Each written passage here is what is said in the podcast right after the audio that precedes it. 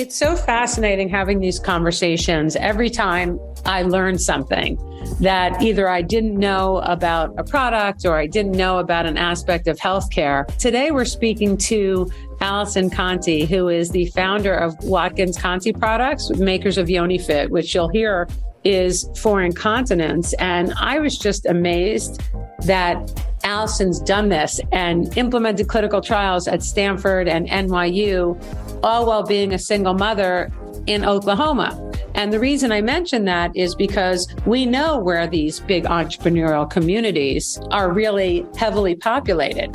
So imagine that to get to any meeting, you have to leave Oklahoma and you're a single mom and it's complicated, but she's amazing. She's like a juggler. She's like an octopus. She must have eight arms doing all this stuff. Absolutely. I remember you mentioning an article that was presented in one of the working mom magazines, estimating that one in three women owned businesses is owned by a mom.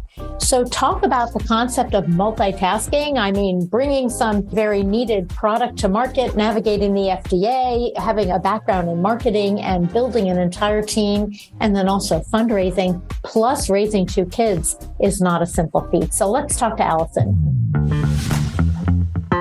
Welcome to the business of the V.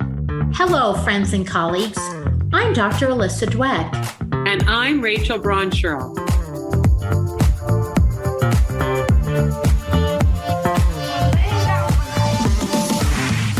Each week, we bring you the most fascinating investors, inventors, entrepreneurs, academics, and healthcare practitioners who are making things happen in women's sexual and reproductive health. If you are a woman, know a woman, have a business, or care about your V health and wellness, fasten your seatbelts and listen in to another informative and inspiring episode. We are so excited to have our guest today, Allison Conti. Allison is the founder and CEO of Watkins Conti Products, makers of YoniFit. I've had the chance to work with and get to know Allison over the years that she's been in the space. We are so delighted to have you on Business of the V today. Thanks for joining. Thank you. I am so excited to be here. So I know you have an amazing mm-hmm. story, and so many of the founders we speak to have a vision that is the result of a personal experience. And I know you fall into that category. So why don't you share with the listeners what the impetus was for the creation of YoniFit? Okay, it'd be my pleasure. So in 2014, I gave birth to a beautiful 11.004 pound baby. And while I did not deliver her vaginally, carrying her in that last trimester, I started to experience stress incontinence, which is involuntary urine leakage. I did not know that was just going to keep continuing and it wasn't going to go away. So after delivering her, it just continuously got worse and worse. So I went to pelvic floor rehabilitation. I tried some of the biofeedback devices I was not successful utilizing those products, but they are successful for some women. It just did not work for me. And I was in my early 30s and surgery wasn't really a good option for me. And it wasn't recommended that I have a pessary device or urethral sphincter injections weren't really a big thing back then. So I was just poring over how to fix my own problem and realized whenever I was doing kickboxing and I was on my period that whenever I would wear a tampon, I would have like less urine leakage. And so I started to really study that and why is that? And that's how YoniFit was born. So. I wish you could have seen for the people listening. I know you saw it, Allison. Alyssa has delivered countless babies. And when you said 11 pounds, her mouth like dropped to the floor. So Alyssa, how common is Allison's experience? So for stress incontinence during pregnancy and yeah. continued after?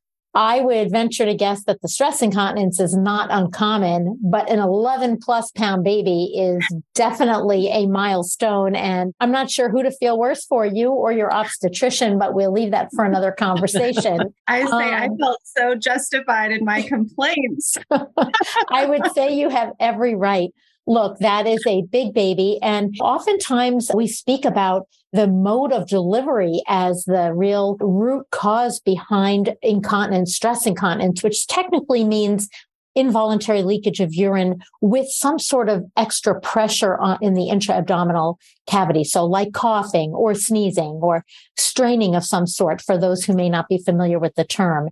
And what happens is that if you deliver such a big baby vaginally, there may be some muscle stretching and tissue damage and even nerve damage that can alter the urinary flow.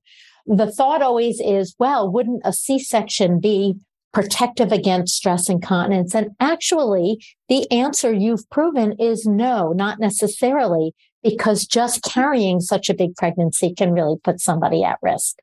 That's exactly right. I was really surprised that in my conversations with physicians, they didn't realize that it didn't take a vaginal delivery to have that this big of a problem. So I really, after I first, I felt really sorry for myself, then worked through it, got a solution going. And then when I realized, oh my gosh, it's like one in three women. I mean, some of the doctors say 50% of their patients experience this. I thought, oh my gosh, I have to help these women. Um, Absolutely. So, and we know yeah. that there are corrective measures that can be taken. It sounds like you really ventured into many of them, including the Kegel exercises, more intensive pelvic floor physical therapy to help strengthen those muscles, a pessary device for, again, for those who've never heard of this, is like a little disc or a cube that's placed in the vagina to kind of hold things up and create a little barrier against that intra-abdominal pressure with straining. And surgery, of course, is surgery, which comes with plenty of risk that could be involved and benefit for some. Um, but tell us us about the Yoni device because I haven't mm. seen it. And if you could just describe it and its mechanism of action, that would be excellent. Yes, absolutely. So here it is right here. So it's a very flexible, 100% medical grade silicone. From the outside, it looks a lot like a menstrual cup. Sure does. We have six different sizes. This is a smaller size. They get rather large, but it's engineered in the interior here to expand once inserted into the vagina and place that pressure, right amount of pressure right there at the urethral sphincter through the intravaginal canal, kind of holding everything in place. Stops the involuntary flow. You do not have to remove it to urinate which is nice. I get asked that question quite often. If it's inserted properly, you shouldn't really be able to feel it at all. So it's extremely comfortable, easy to insert and remove. And I mean, for me, it's just changed my life. So Incredible. Does it work by creating pressure? You said the urethral sphincter. Does it change the angle of the urethra? Does it tuck up the bladder into the vagina a little bit more? Or is it simply preventing the pressure exertion? A lot of women experience prolapse, but they don't know it like an early stage one. And so I really think that's kind of where we're starting is intercepting between whenever women very first experience it and it's gotten so bad then that they're going to the doctor saying what in the world is going on with my body yeah. and just to explain prolapse means that the organs literally are starting to relax and may descend in the vagina mm-hmm. almost to the point where they're coming outside so an early stage one would just be a minimal relaxation of those yes. tissues and for people again who are just learning this term or interested in this area of the body or solutions what are the impacts? What happens when you have either mild, moderate, or severe prolapse? Thankfully, it is not a deadly disease to have a prolapse, but it can be physically very uncomfortable. Women find themselves very sensitive to even the slightest relaxation of tissues or organs from the vagina. It also can cause difficulties with regular day to day function, whether it's with urination, with leakage of urine, with moving the bowels, with sexual activity, in which there may be some mechanical issues that get in the way and make sexual activity difficult. So this is a big quality of life issue and certainly can cause discomfort. We talk about this all the time. One of the themes is when a woman is experiencing something, it's not just one thing. And I've shared this story before, but there's so many things that incontinence could have an impact on. But I was doing some research and I heard a woman say, I am uncomfortable picking up my grandchild because mm-hmm. I'm afraid of leakage. And I thought, that is such a fundamental instinct to pick up a child and cuddle with them. But I want to go back to how you discovered this. Share a little bit more about your background. You were not an expert in the female anatomy prior to doing this. So what were you doing and what gave you the confidence to know that you could translate some of those skills into this venture? Well, I am just an entrepreneur. I mean, I started my career in radio, actually in sales, radio commercials, and then I moved to work for the CBS affiliate and did TV commercials. And so I understood marketing and advertising a little bit, loved that. And then whenever I became a mom, I started an advertising agency because I was just working so many hours. Some of my clients came with me and I just managed their advertising and marketing, and then also started a business in the plumbing and construction trades, just I was married at the time. And so I ran like the backside of that business. And then once all of this happened and I had my daughter and I realized, I think it was whenever I looked at the numbers and realized how many women had the problem that I thought, well, this is a business opportunity. And it's funny that you were in plumbing. Did I hear that properly? So you've kind of gone from one type of plumbing to another, which I find kind of ironic. How did you come up with the actual design? Did you have consultants in biomedical engineering or something along that line? Well, I was just studying. So, like I said, I started with a tampon, using the tampon, and then I started to look at like all the different options. There are menstrual cups out there. And I went to the Mayo Clinic website and learned about pessaries. And so I was trying to figure out a way to kind of like combine all three of them, but the tampon with the cotton just didn't really seem like a good viable solution yeah. whenever women aren't on their period. So it's really kind of a combination of the pessary devices holding the organs in place with the menstrual cup. The menstrual cup creates that seal on the cervix to prevent menstrual flow from leaking from the vagina. So I knew that had to figure out a way to not do that if women were having a weakened pelvic floor with removal of the device that it could injure them or create further issues with the organs descending through the vaginal canal. So had to think through that and also just how to make it expand and stay in place in the vagina and hold everything in place. So I just read a ton and all my friends would be like, come have a drink. And I'd be like, no, I have to retain this information. and uh, a sign of a real entrepreneur, right? So then I just like drew a picture and I hired a lady in Catoosa, Oklahoma to put it in CAD. And then I just had a paid $600 for a prototype and used it in kickboxing Amazing. and learned that I had to make a few modifications and then just continued that way. Amazing story. Is this something that needs a prescription in the future? Is this something that a healthcare practitioner has to place or fit, or is it really a complete direct to consumer product? Well, first, we're going prescription. We did conduct a clinical trial. We conducted a tri- clinical trials at Stanford and NYU and Thomas Jefferson University. The FDA asked us to manufacture a sham device, which is a device that is supposed to be engineered to be ineffective to prove that there is not a placebo effect. So we did a small trial just with 70 women, but the efficacy, the quality of life stuff looks beautiful. I'm so excited. But before we go direct to consumer, I really want to hear more from the patient. I really want to pay careful attention to a postmenopausal demographic. I really want to think about comfort and things of that nature and continuously innovate and get it perfect before. So I just think it's going to be really important to listen to the consumer for the first year, maybe, and do some more trials, long term safety stuff, and then hopefully go direct to consumer with it. I'm sure that's music to your ears. Alyssa, mm-hmm. one of the other themes that comes up frequently is it's wonderful when people can take a lot of healthcare decision making into their own hands, but it's often it's at the exclusion of the doctor that sometimes is not a great choice to go from all or nothing. I mean, there's lots of issues with delivering of modern care that many entrepreneurs and companies are trying to fix, but we shouldn't throw out the baby with the bathwater. Yeah, I think I that am so important to have. Sorry, the physician's support and help, and yeah. making sure that we're creating something that's not just a gimmick, but that really is a solution. And we're not all the same. hundred percent reminds me of menstrual discs, of diaphragms, and these things sometimes do need to be fitted by somebody who can fit it for you rather than just relying on a finger breadth or something to measure for yourself what size you may be. As far as a menstruation, you did have happen to mention that. So is this designed to also collect menstruation or it would just be just in case you have a little bit of blood, it will collect that?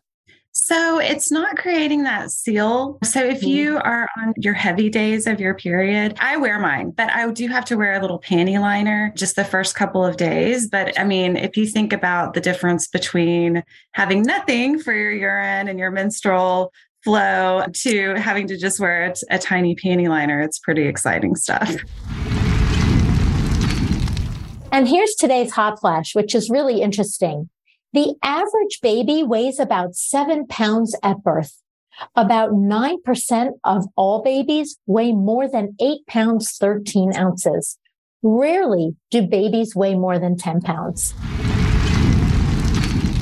I'm also super impressed with the caliber of your clinical partners who are studying this. How did you orchestrate that? I mean, to get such big guns to research a product.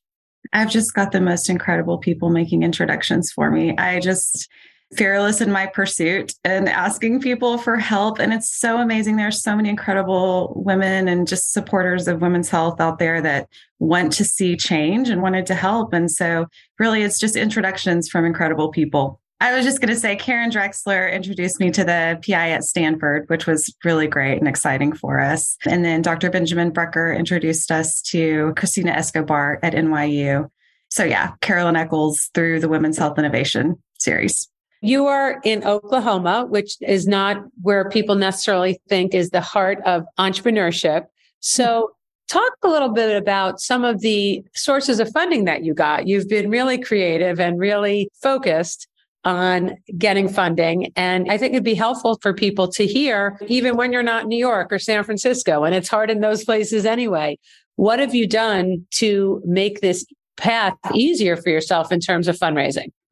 Well, of course, I bootstrapped like I think most entrepreneurs, put my whole life savings in. and then my mom was my first investor. So she experiences incontinence and it just hit close to home with her. And then just, I mean, I don't even know how many people I pitched. I was just, again, ruthless with my pursuit and pitching to anybody that would possibly listen to me. And finally, a couple of guys that knew me well, knew my family well, invested, and then we were able to prove feasibility. Once we conducted that feasibility study and we proved that this wasn't just an idea and that it actually was working for women, we started to get doctors on board as investors. And then once we started to get doctors on board as investors, everybody else kind of wanted to jump on board in terms of people that I had pitched previously, as well as now we've got some venture capital funding, which was really exciting for us. And then I think that also helps catapult a company forward because their diligence process is so stringent. I think we uploaded, I know it was over 1,100 documents on their hmm. diligence. And so I think that was kind of a big win for us in terms of sort of validating the company in the eyes of others. Sure. So. Other than the clinical investigators at these amazing centers, do you have a medical advisory board? Do you work with urologists on this, or are the studies uh, sufficient?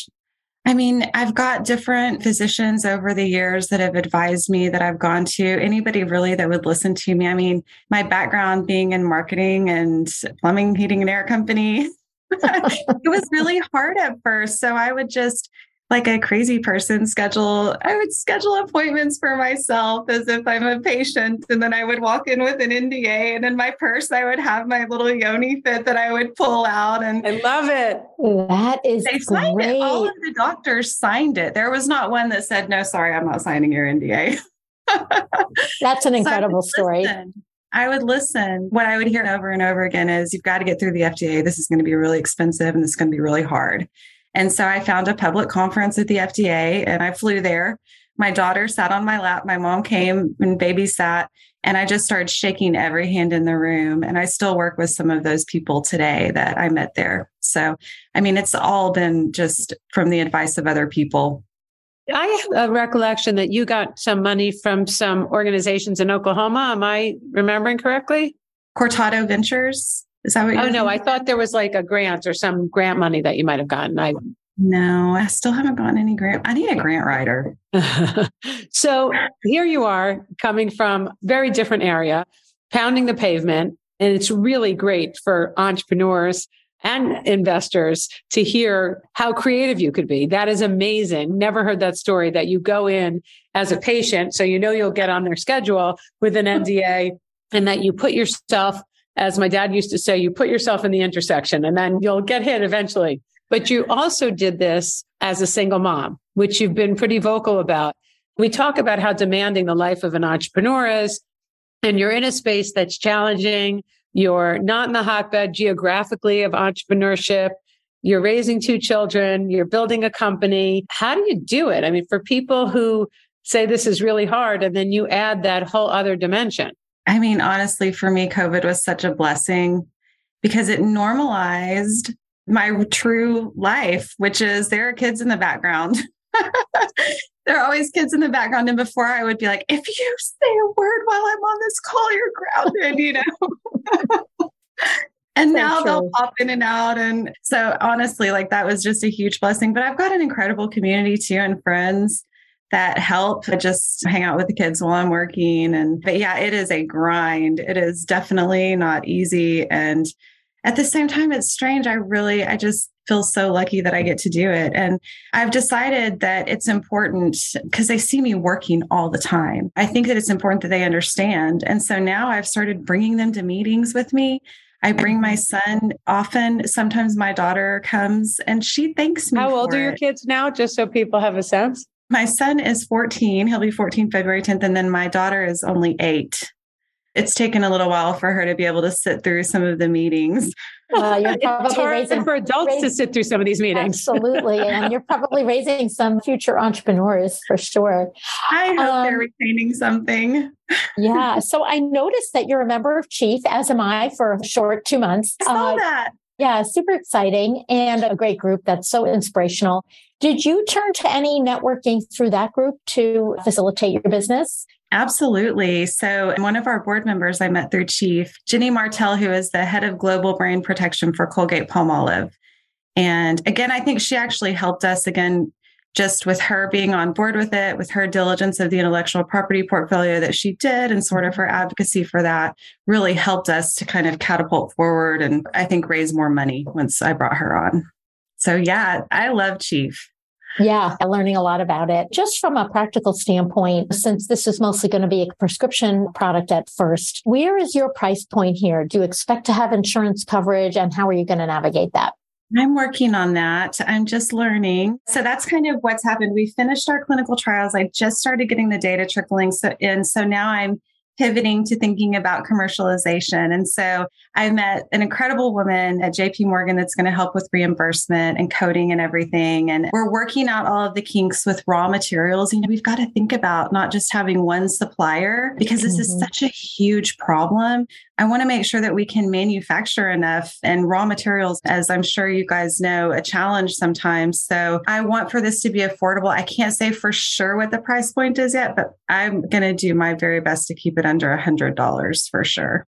When you talk about the six sizes, I mean, there's so many great stories about people going in to pitch menstrual products and you say, what are the different sizes? And they say, well, people have different size vaginas as opposed to knowing that the larger sizes are for increased blood flow. And I don't know if you recently saw, it was a YouTube video that went viral asking a bunch of men if a woman could urinate while having a tampon in. And they were like, no, I don't think so. I'm pretty sure no, which reflects a lack of knowledge on a lot of dimensions. But so help people understand why six sizes? What dimensions are you looking at? How do you know? Is this only something your doctor can tell you in terms of the right size? So, a lot of questions in there.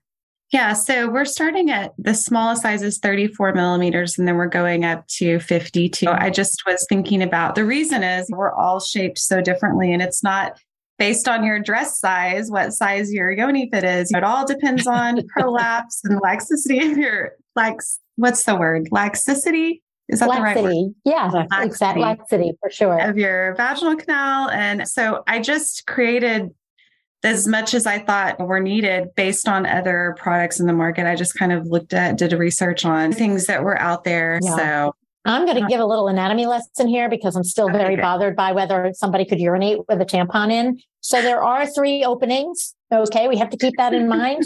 One of them that houses a yoni fit potentially is not where you urinate from. So that's right. That should suffice. Number two, if you think about that's a really manageable size that you've mentioned, even the range of six sizes, because your standard diaphragm, which they are not that common or popular anymore, the most common size was 75 millimeters, and they would go all the way up oh, to 90 and start down as low as 55. So obviously that was meant to be a little higher up in the vagina. Right. So this is pretty small, and I would suggest manageable.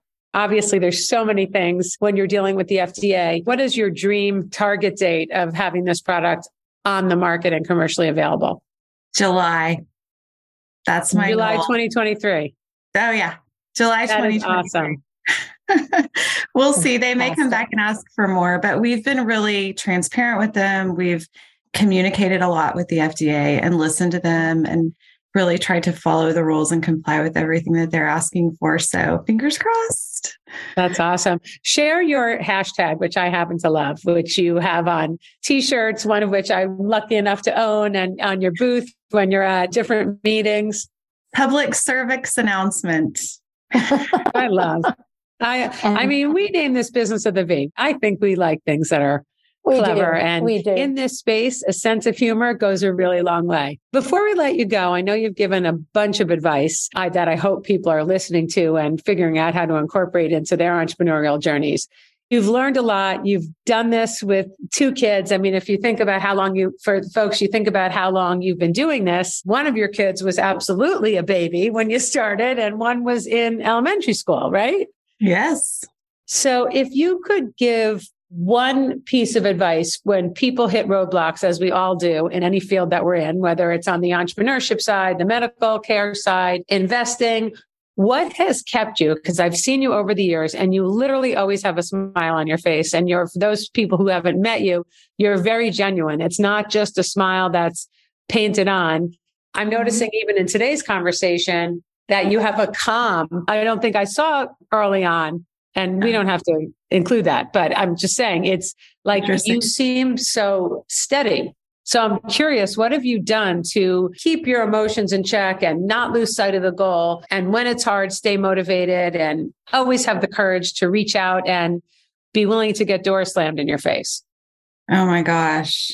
I mean, honestly, sometimes I feel like a crazy person. It's just, I think the calm today is because I've seen the clinical trial data and I see the hard work paying off and I've heard the testimonials and stuff. And so I think it's just a matter of time.